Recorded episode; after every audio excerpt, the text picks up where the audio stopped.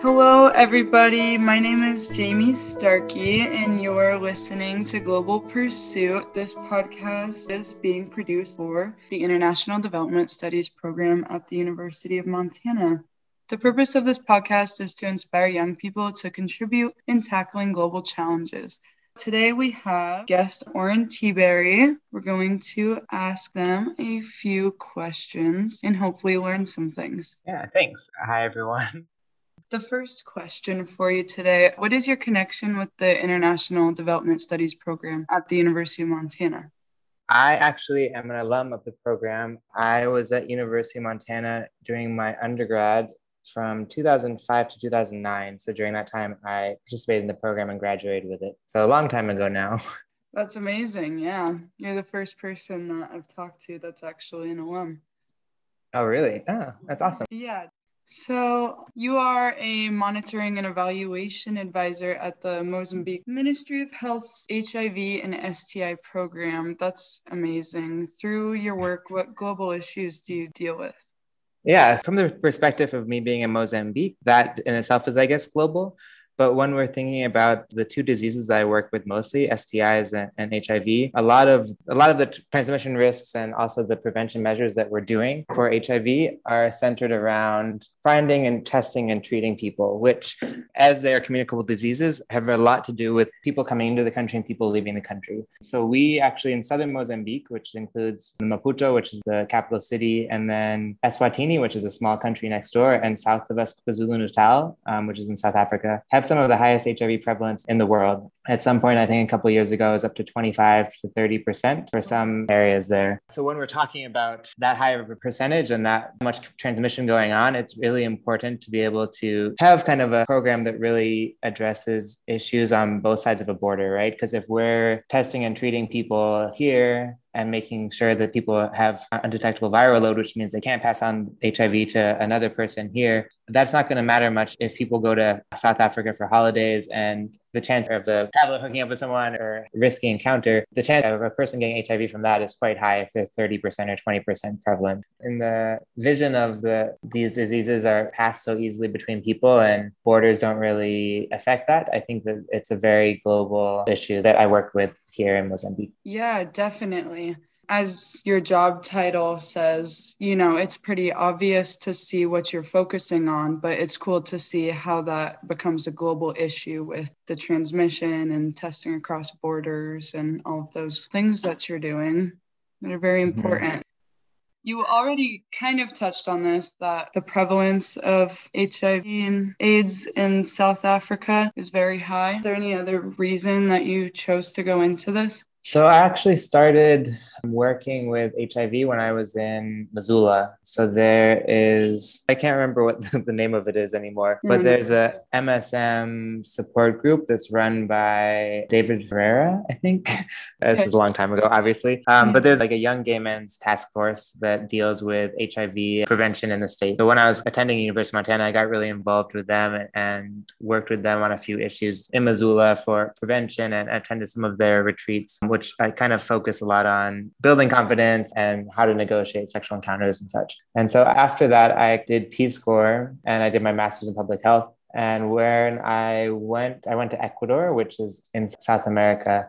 And the city I was based in had a support group for HIV positive patients at the public hospital. And so I was part of my time spending at the hospital and part of my time spending at a school. And I ended up getting involved with a support group and like really saw how stigma and discrimination and how impactful a diagnosis is and was definitely even more in the past. And so got kind of motivated to work in sexual health. And from there, I just kind of continued on working in HIV or HIV related fields until I got here. I think it was kind of like something that was bred from the University of Montana and the, and the great opportunities I had there. And then through kind of my master's and up until now in Mozambique.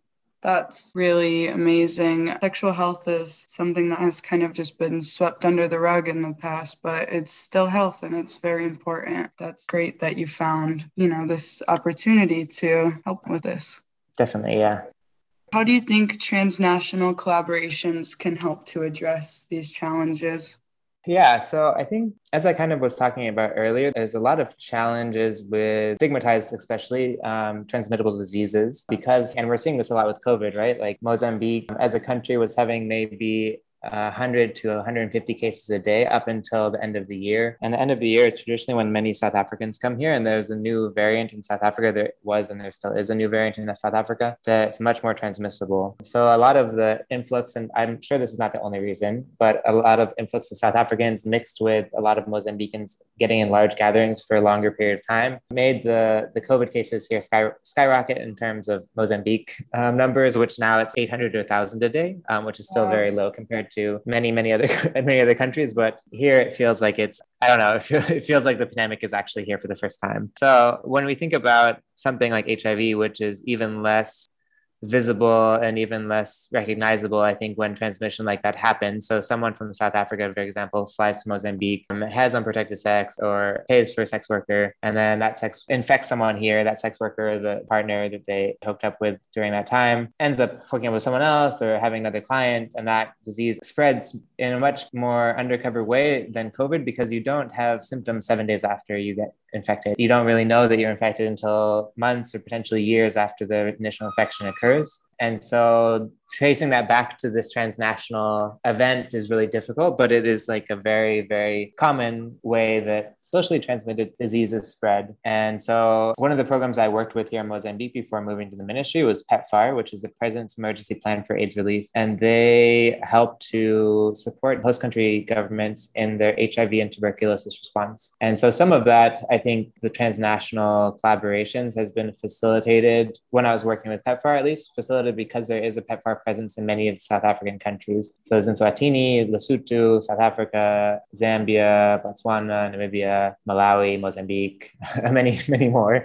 And so, by having offices in all these different countries, a lot of knowledge is able to be shared between countries, as well as kind of just like best practices and some kind of collaboration. So, for example, one of the projects I did when I was in PEPFAR was looking at testing along the border with Malawi because there's a lot of testing, a lot of people on treatment. And a lot of that projection was or a lot of thoughts around that was that people were coming from Malawi across the border to get treatment because it was easier here or less stigmatized here because people in the community didn't know. So then we were able to work with Malawi to kind of understand what was happening there. And they thought the same thing, that people working from Mozambique to there. So we didn't actually ever get to the bottom of it 100%, but um, I think that there that potential is there for collaboration. And I'm sure that that exists in my current job as well, but I've only been there for five months. So I'm still learning the ropes a bit. Oh, okay. Yeah, this definitely seems like something that could use some collaboration. Like with you said, testing across borders too. Like it won't really help if just one nation is working hard to stop the yeah. spread of HIV. It needs to be a collective goal. So there will probably be mostly young people listening to this. How do you think college students can help to solve these issues? That's also a good question. I do think that, like, one of my frustrations going through my undergrad at University of Montana as well as my master's at, at Pitt is there is sometimes a lack of meaningful engagement in in like these decision making processes, right? Like when I was at, at University of Montana, I think that the the engagement at like it's you're able to be engaged at the local level uh, in Missoula and maybe at the state level in Montana, but getting beyond that, it's really difficult to have a meaningful impact. And so I think that the like the way that I would suggest one of the ways I guess that I think can have an impact is work with some organizations like the IDS, or I guess it's not organization, but some programs with like the IDS studies program They can really get you kind of knowledge about what is happening in the world and really get you up to speed on how things are portrayed and how they are implemented in the field. And so that you kind of get the theoretical knowledge on that side, but then also working with organizations or volunteering organizations that work with international organizations in some aspects. So like whether that be refugees or or I can't remember the name of the organization, but there's some that do international work based in Missoula that I, I used to know. And so working with those, you get a little bit more hands-on experience. And though it is like a very slow process at first, I think my first three or four jobs out of University of Montana were like somewhat related to global health, but very underpaid and maybe not exactly like the decision making power that I had wished for. I think that they allowed me to get the experience that I needed to be in a more impactful position. So I think as a student, it can be frustrating and it can be challenging, I think, to be involved in a global sphere especially from I went to University of Pittsburgh and University of Montana are like not big East Coast cities or West Coast cities that have international flights out of them every day that have connections already with all these different universities or, or institutions around the world. But regardless of that, like I was able to create a global health focused career as well as anyone that went to other potentially more brand name schools for global health studies. That's really impressive. I was just talking with the last person that joined me on this was Chris Hislop, and he's a director of Montana World Affairs Council. And I didn't even know that that was a thing in Montana. I mean, it makes sense, but everybody in Montana, I mean, this is a generalization, but it's very common here for people to try and kind of isolate themselves from the rest of the world and not deal with the rest of the world's issues. It's like we're in our little bubble and we're happy with that. That's the feeling that I get anyway. Sometimes in Montana, I totally get what you mean with at UM. Sometimes it seems like it can be harder to develop a global mindset, but I'm really glad that there is programs like this. For sure. Last question. What is your advice for college students who want to prepare themselves for career tracks that allow them to contribute in seeking solutions to global challenges? I think one of the things that I felt helped me as an undergrad and as a graduate student was look at the people in positions that I want to have and kind of see how their career trajectory went. And one of the things that you realize once you've done that a little bit is everyone has a very, very different career trajectory and, and like someone may be working in Missoula for 20 years and then at the drop of a hat decide that they want to start applying for jobs abroad and then work abroad for the next 20 years. Some people start from 18 and by the time they're 25 are already like owning their own companies or starting an orphanage or doing whatever people do that are 25 um, abroad. So it's I think having a, a very open view is good as a student and then also kind of understanding what opportunities are out there. So for example, a lot of my career is thanks to a program which participated in Peace Corps and I did Global Health Corps, which is another volunteerish program. I also did the Global Health Fellows program at, the, at CDC. So I did three fellowships trying to get started with all this. And I think what by looking at other people's career trajectories, you can kind of get ideas of what you want to apply for and think about timelines and kind of plan things along that line. So that I think is it is a concrete step, but not really something you can do and change in the moment. What I recommend and what I usually tell people that are asking me about